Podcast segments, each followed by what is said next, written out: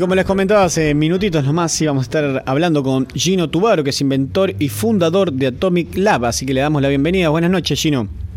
Hola, buenas noches, ¿cómo andan? Muy bien, muy bien, muchas gracias por esta comunicación. Me gustaría que empecemos hablando de inventor, más allá de que vivimos en una sociedad donde está llena de inventos y más cada vez más tecnológicos, eh, también es una profesión sumamente extraña y como dedicada a personas muy puntuales. Me gustaría que nos cuentes un poco qué es ser inventor. Yo creo que ser inventor va más que por el lado de crear cosas para solucionar problemas de la gente. O sea, en mi caso, mucho lo que lo que fomento y lo que me gusta compartir de lo, lo que hago día a día es que con muy pocas cosas se puede solucionar problemas. Por ejemplo, si, si ves un problema en la calle, no hay que pensar que es complicado de solucionar, sino que ponerse las pilas y crear algo y después de inventar muchas cosas sale alguna que otra solución. Claro. Em, vos sos creador, eh, fundador, ¿no? También de Atomic Lab. Em, nosotros, bueno, voy a introducir un poco. Nos conocimos en Expo Internet LA, que ocurrió el año pasado y que fue también bastante significativo. Eh, fue la primera exposición de Internet acá en la región. Y si no creo, si no me olvido, es también de Latinoamérica. Eh, ahí estabas presentando todo lo que vas desarrollando y me gustaría un poco que cuentes eso de Atomic Lab, un poco qué, viene, qué viene siendo. Bueno, Atomic Lab es un emprendimiento que estoy llevando adelante hace ya casi dos años aproximadamente. Ahí lo que estamos haciendo en Atomic Lab es crear distintas soluciones, eh, inventos básicamente, aplicando distintos tipos de tecnología. El principal invento de lo que estamos haciendo es crear prótesis impresas en 3D de manos, de dos brazos, distintas amputaciones y simplificarle así la vida a un montón de chicos porque las entregamos de forma gratuita. Entonces, hoy en día Atomic Lab tiene ese emprendimiento que es LIMS, tiene otras ideas, otros proyectos como una remera antiinfartos, un traductor de texto plano braille y otras ideas más. Entonces, Atomic Lab lo que nos dedicamos con un grupo de seis personas aproximadamente es a crear estas invenciones. Em, bueno, vamos a empezar por lo que son las prótesis en 3D, en impresiones 3D. Ahí estamos hablando ya de dos elementos. Por ahí las prótesis es más común, pero bueno, la impresión 3D vino, apareció como no, irrumpió hace relativamente poco y está transformando un poco la forma de, producir objetos y, de cómo conseguimos aquellas cosas que soñamos e imaginamos. Sí, la impresión 3D es, eh, para, contarles a todos, es la forma de la cual uno puede traducir algo que estaba en, una, en un dibujo tridimensional en la computadora a algo tangible en cuestión de horas. Veamos que, o sea, tengamos en cuenta que la impresión 3D no es algo mágico, o sea, no es que uno toca un botón y se crea el objeto, sino que lleva su, su pequeña curva de aprendizaje como cualquier otra herramienta convencional y este, lo bueno es que no solamente eh, nos abrió las puertas a crear prótesis, sino que se pueden hacer un montón de otras cosas distintas aplicando el mismo concepto de lo que es eh, imprimir en tres dimensiones.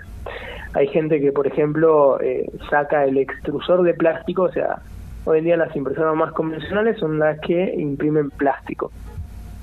Esos plásticos son ABS y PLA los más típicos, o sea, uno derivado del petróleo y otro del maíz. Mm. Entonces tenés ese tipo de, impresoras básicas o la gente que, por ejemplo, saca este extrusor y le pone una jeringa, por ejemplo, y esa jeringa lo que hacen es eh, ponerle alguna pasta o algún chocolate e imprimen comida. Entonces hay un montón de, de cosas creativas que se pueden hacer con impresión 3D y lo bueno es que como se viene, o sea, la impresión 3D existe hace ya casi 12 años, 15 años, eh, y mucho más incluso, eh, pero eh, ahora se empezó a masificar porque distintas patentes se vencieron y distintas personas están investigando en el tema. Sí, y por supuesto también los costos de producción de varios materiales han bajado en el mercado y hace también que sea como más accesible por ahí tener una impresora 3D en un hogar. Claro, hoy en día hay impresoras 3D, por ejemplo, a 300 dólares. Claro. Entonces, viendo que, que sale tan poco y el material, el kilo de material sale aproximadamente 400 pesos, entonces hay un montón de posibilidades que te abre este tipo de tecnología. Claro. Eh, hay dentro de varios videos que tenés, porque has dado como, eh, has disertado en varios lados, has estado como exponiendo un poco todo esto que venís haciendo. Hay uno que es de TEDx, eh, que explicás un poco también lo que te pasó al enfrentarte a esta nuevo, ¿no? Vos por un lado querías ayudar con esto de las prótesis hechas con impresiones en 3D, por otro lado está la industria, ¿no? Que viene, viene ya desarrollando hace tiempo. Otro concepto, porque no, no son tan iguales, ¿no? Son dos cosas, son prótesis, pero por ahí no son iguales. Pero bueno, también hay un enfrentamiento ahí. Me gustaría que nos cuentes un poco qué viene ocurriendo en ese ámbito y cómo venís resolviendo todos estos problemas. Bueno, por un lado, obviamente que lo que es la industria tradicional, ponerle en, el ejemplo de eh, lo que fue la imprenta hace varios años, Cuando empezó a salir distintas máquinas, Gutenberg empezó a automatizar el sistema, eh, la gente que escribía a mano, que hacía los textos a mano, se empezaron a enojar porque le estaban sacando el trabajo. Acá es como que, mm, que es distinto, ya no, no, la gente no pelea por, por el trabajo, sino que eh, empieza a aplicar de a poco la tecnología en las nuevas cosas. Entonces, nosotros, si bien estamos creando las prótesis y, y trabajando para que se acepte más esta tecnología, todavía está un poco complicado.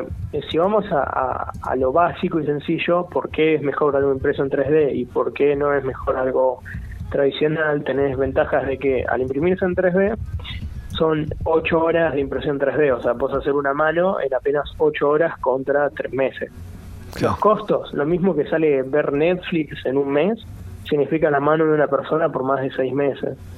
Entonces, hay un montón de ventajas. Eh, contra lo tradicional, pero es que siempre gracias a lo tradicional es que se da lo nuevo, entonces eh, nosotros creemos, y yo de vez en cuando recibo amenazas y un montón de cosas, pero yo creo que es tiempo para que se, se empiece a aceptar que esta tecnología es buena para la gente, o sea, si te fijas en internet, en todos lados, hay un montón de chicos que tienen su mano y están súper felices y están súper contentos porque pueden hacer cosas que antes no lo hacían y si querían hacerlo, bueno, tenían que pagar un montón de plata y tenían que esperar varios meses. Entonces acá lo estamos solucionando de forma muy sencilla. Claro, una otra de las particularidades y la ventaja que tiene esta forma de producir prótesis es que también se puede ir adaptando a medida que va creciendo la persona, que imaginémonos que en la vida de una persona por ahí si de nacimiento le faltó la mano, a medida que se va creciendo va a necesitar varias distintas. Exactamente, y lo bueno es que eh, se puede redimensionar la prótesis, volver a imprimirla y por de vuelta el costo que, que no sea, o sea, un costo nulo se puede volver a hacerlo y nosotros eh, lo estamos entregando de forma gratuita a todas esas personas que lo necesitan y gracias a una forma de, que, de cómo funciona la plataforma MIMS. Entonces, está buenísimo que la tecnología se aplica para discapacidad y en este caso para, para mano. Claro. Em, y en, ese, me gustaría, para como ir redondeando un poquito esta parte, eh, que nos digas cómo puede aplicar por ahí la gente que nos está escuchando y, uy, mira, yo tengo a alguien conocido, me gustaría poder solicitar alguna. ¿Cómo puede acercarse, cómo puede pedir una prótesis esta hecha en impresión 3D? Bueno, hoy en día nos pueden contactar a Atomic Lab, que es el emprendimiento, nos pueden buscar en Facebook o pueden entrar a LIMS, L-I-M-B larga S, punto EARTH, que es de eh, tierra traducido en inglés, E-A-R-T-H. Eh, ahí hay un formulario y hay distintas eh, opciones que ofrecemos para las personas que quieran obtener una mano. Claro. Eh, igual lo vamos a estar compartiendo ya en YouTube y en demás, y, así que cualquier cosa y consulta que haya, nosotros vamos a estar pasando la información. También eh, hay algo interesante en todo esto que son el tema de, bueno, los planos en sí, ¿no? Lo que serían los diseños que se van programando, se van haciendo, que también eh, están públicos y gratuitos, ¿no? Para que la gente pueda obtenerlos y si los puede imprimir en su casa, también si tuviera la posibilidad de tener una máquina o algo. Claro, nosotros estamos por compartir un nuevo diseño ahora de una prótesis super modular mm. que eh, es como que, o sea, se lo puedes mandar por mail, vos trabajás el archivo, se lo mandás por mail a alguien que tenga una impresora 3D y le estás enviando una mano por correo. Entonces es muy distinto hoy en día a lo que es la transferencia de datos, etcétera, porque estás enviando algo que después va a ser utilizado en una persona y va a poder utilizarla para agarrar cosas. Entonces eso eh, cambia un montón porque compartir los archivos, antes por ir a enviar una foto, ahora es que puedes compartir una mano que es algo tan útil para una persona. Claro. Eh, la inteligencia, la famosa inteligencia colectiva. Exactamente. Em, ¿Cómo fue que empezaste con todo esto? ¿Cómo se despertó? ¿Qué, te llamó la atención? ¿Cuáles fueron tus primeros pasos para llegar a empezar a experimentar y jugar un poco, no solo a jugar con la invención, sino también con esto de las impresiones 3D? Eh, por mi parte, este, estuve trabajando cuando era chico un montón desarmando cosas, después fui a una escuelita que era un taller de, inventiva los fines de semana, que para mí era diversión. Este, y después de ahí empecé a ganar premios, estuve trabajando, eh, preparándome para distintos eventos, charlas, concursos, y así fue como empecé a, a ser un chico curioso. Eh, siempre a mí lo que me apasiona hacer es desarmar y buscar lo que hay atrás del, del, aparato electrónico de cómo funciona. Entonces fue que así fui como creciendo eh, con esa manía de mi lado. Claro. Eh, ¿Hay algún lugar en particular así que nos puedas como recomendar o le puedas recomendar a la gente que nos está escuchando de que se pueda acercar para esto mismo? Decías vos de un taller de, de inventiva, ¿no? Donde se ponen a jugar y a ver qué, se, qué puede salir, a poner esto con lo otro. Yo creo que no es, eh, no, importa el lugar, sino que importa lo que uno hace eh, en ese lugar. Yo lo mismo que hacía en la, en esta, en este, en este taller los fines de semana, es lo mismo que puede hacer cualquier chico eh, apoyado con sus padres, de poder buscar un poco de cartón, telgopor, distintos proyectos. que se pueden, o sea, hay distintos proyectos que se pueden desarrollar con muy pocos insumos y, una vez por semana, los sábados, se puede pensar distintos problemas y empezar a practicar solucionándolos. Es tiempo al tiempo y la verdad es que no es... Y, los talleres, muchos muchos pensamos que son wow, nos enseñan un montón de cosas, pero en general son eh, lo que uno aprende en distintos lugares así es un manual básico que te enseña a en la escuela a tener una vida promedio. En los talleres, bueno, puede ser que te enseñen a crear un, un invento, una cosa así. Pero siempre es, depende de la persona y de las ganas y del esfuerzo que le ponga para mejorar y crear distintas cosas. Claro, el, ser autodidacta y curioso, como decías recién. Exactamente. Sí, aparte elementos sobran. Em, Exactamente. Y, bueno, ya que estamos hablando justamente de elementos y, y todo eso, mm, también me gustaría que me que nos cuentes un poco cómo ves eh, el avance de la tecnología, por un lado como, como esto, como un beneficio que, tiene poder producir prótesis, pero por el otro lado también eh, la exacerbación que hay y la producción masiva de tecnología por momentos que, que abruma, ¿no? Eh, depende de cómo lo veas. O sea, últimamente nosotros pensamos que la tecnología nos va a dejar sin trabajo, que los robots van a conquistar el mundo, que va, va a pasar un montón de cosas y todo va a ser drástico y peligroso, etcétera. La verdad es que por mi lado, como veo que la tecnología crece, está creciendo un montón, está ayudando un montón de gente, está, está generando nuevos trabajos que antes no estaban. Eh, te pueden decir sí, porque la realidad virtual y la inteligencia artificial van a llevar a algo como la Matrix y todo eso. Yo creo por mi lado es que es un poco más eh, de, las personas cómo somos con esas nuevas tecnologías y cómo creamos algo nuevo. Imagínate que tenés el caso de que la realidad virtual te ayuda a, eh, a, curar fobias, por ejemplo, y después eh, la realidad virtual sirve para juegos y asustarse y una cosa así. Entonces, yo creo que el futuro está bastante bueno con las tecnologías nuevas en este caso y con las aplicaciones nuevas que surgen y después es cuestión de ver cómo, cómo lo orientamos nosotros. Claro. Em, y hay un tema acá fundamental que no te tengo que preguntar, que es el tema de la energía, porque todos estos productos que estamos hablando, por lo menos las máquinas, en principio usan corriente eléctrica por ahora. Em, y hay muchos casos, se está estudiando, se está buscando, ¿no? De, ver cómo se puede producir energía, tanto sea en escala reducida, por ahí más masivo, pero que no contamine, que cumpla ciertos requisitos para entrar en lo que sería energía renovable. Em, ¿En eso cómo lo estás viendo el panorama o si sabes en qué se está trabajando? No estoy muy metido en el tema de lo que puede ser distintas energías alternativas por el simple hecho de que me concentro en, lo que lo que estoy haciendo de las prótesis y todo eso. Claro. Eh, hay otro término que se usa mucho que está bueno que lo puedas compartir con todos nosotros, que es de las tecnologías disruptivas. Eh, ¿Podrías explicarnos un poco el, término de disruptivo? Mira, no soy, es muy gracioso, pero no, no, no estoy muy, no estoy muy eh, de acuerdo, por así decirlo, con el hecho de que todas las tecnologías son disruptivas. Es como que ponemos en, en un en una bolsa algo que es mucho más allá que, una tecnología disruptiva. A mi opinión, y, por ahí son un poco agresivo, es que vemos tecnologías, le ponemos un nombre marketinero y creemos que, podemos hacer un montón de cosas y vas a hacer un video en YouTube y vas a juntar miles de millones de visitas y de ahí vas a sacarlo de plata. Entonces creo que últimamente el, hecho de ponerle, viste, decir paraguas, disrupción, eh, paradigmas y todas esas cosas nos lleva a pensar que eh, hay muchas, hay muchas, ¿cómo puedo decírtelo? Muchas etiquetas. claro, viste, como que no, y eso no suma nada, de nada, de nada a la gente que viene desarrollando esas cosas.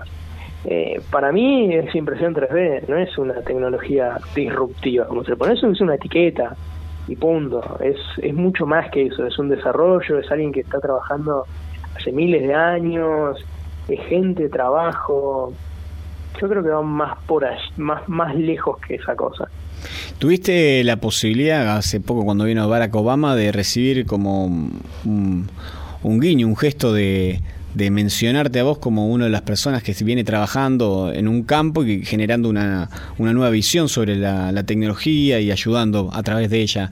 Em, ¿Qué significó para vos y, qué eso qué generó para ir para tu futuro o por ahí de posibilidades o accesos a, a nuevos estudios, a nuevas herramientas? Obviamente que tener un video del presidente Barack Obama diciendo eh, que mi emprendimiento es un emprendimiento destacado y que las cosas que vengo haciendo es algo buenísimo, eh, la verdad es que es algo genial y a nosotros nos super suma, eh, pero la verdad es que es, eso solamente, es un video, es un guiño, es alguien que, si vos querés participar en distintos concursos y cosas así, te suma y es eso, punto, te suma. Hay que seguir trabajando. Hay que seguir trabajando, exactamente. A nosotros, está, o sea, el momento fue buenísimo, recibimos un montón de repercusión, etcétera, etcétera. Pero eso a nosotros, eh, la verdad es que no nos no nos cambia la, la, la, perspectiva y el emprendimiento en sí. No, no se van a imprimir 20 manos para el manotón porque Obama nos mencione. Claro. No, no pudiste conseguir por ahí, porque bueno, también esto te tengo que preguntar, ¿cómo, cómo pueden conseguir el financiamiento? ¿Cómo consiguen el apoyo? Me imagino que pueden, el Estado tiene alguna presencia más allá de los aportes privados. Eh, Sí, hoy en día nosotros contamos con el apoyo de History Channel, que tienen una iniciativa que es una idea para cambiar la historia, que ahora incluso está recibiendo aplicaciones, por así decirlo, o sea, está recibiendo gente que vote. Eh, y se anote y chicos que puedan participar. Eh, lo genial es que, eh, ¿cómo te lo puedo decir? Nosotros, nuestra idea es muy mundial y masiva. Por nuestra parte recibimos esos 60 mil dólares de History, eh, que nos sirvió para comprar máquinas, materiales, todo para el proyecto. y después, obviamente, que contamos con apoyos así chiquitos eh, y grandes de distintas entidades. Claro. Eh, y estuviste también, algo que fue bastante llamativo y tuvimos toda la oportunidad, eh, en Expo Internet estuvo Steve Bosniak, que, que, es el cofundador de Apple, y tuviste la oportunidad también de, mostrar lo que venís haciendo. ¿Qué, ¿Qué, fue lo que te dijo esta personalidad ¿no? de la tecnología? No, bueno, fue un momento donde había un montón de personas y, la verdad es que estaba estaba súper este, siendo entrevistado por un montón de gente, pero tuvo dos minutos y la verdad es que le gustó el proyecto, eh, un par de consejos con diseños y esas cosas y firmó una mano y esas cosas. Eh, ¿Y qué les depara el futuro? ¿En qué vienen trabajando? ¿En qué van a poner el esfuerzo próximamente, más allá de lo que vienen, eh, vienen haciendo? Y hoy en día estamos eh, proyectando a entregar las primeras mil manos impresas en 3D, manos, brazos, distintos tipos de prótesis. que eso nos va a llevar eh, gran, la gran mayoría del tiempo. Después esperamos que el proyecto crezca a un punto de, eh, de entregar mil, después de las mil, cuatro mil, dieciséis mil y así sucesivamente. Eh, y después lo que estamos viendo es empezar a desarrollar otras ideas, otros proyectos que estamos apuntando a eso directamente a, seguir creando distintas tecnologías que ayuden a la gente. Claro, vi que tienen un lector de braille que mm, se usa en el dedo, se pone en el dedo para poder ir leyendo.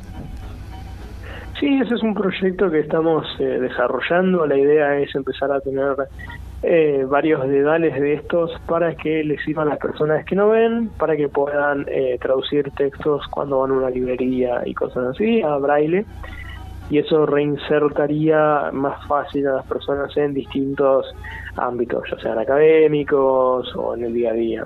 Claro, la idea sería básicamente que el lector se lee para la persona no vidente y mm, directamente le, traduce. en braille. En braille, perfecto. Bueno, Gino, ha sido un placer. Vamos a estar compartiendo todo lo que vienen haciendo. Así si alguna persona que nos estuvo escuchando o después, porque bueno, esto después lo grabamos y lo subimos a la web, eh, quiere, también pueda tener y pueda ir, aplicar en lims, ¿no? .com me habías comentado. lims.ea, de eh, tierra. Ahí está, perfecto. Te agradecemos mucho por esta comunicación y bueno, y a seguir adelante. Dale, muchas gracias chicos. Ah, un abrazo, chao. Ahí pasaba Gino Tubaru, inventor y fundador de Atomic Lab.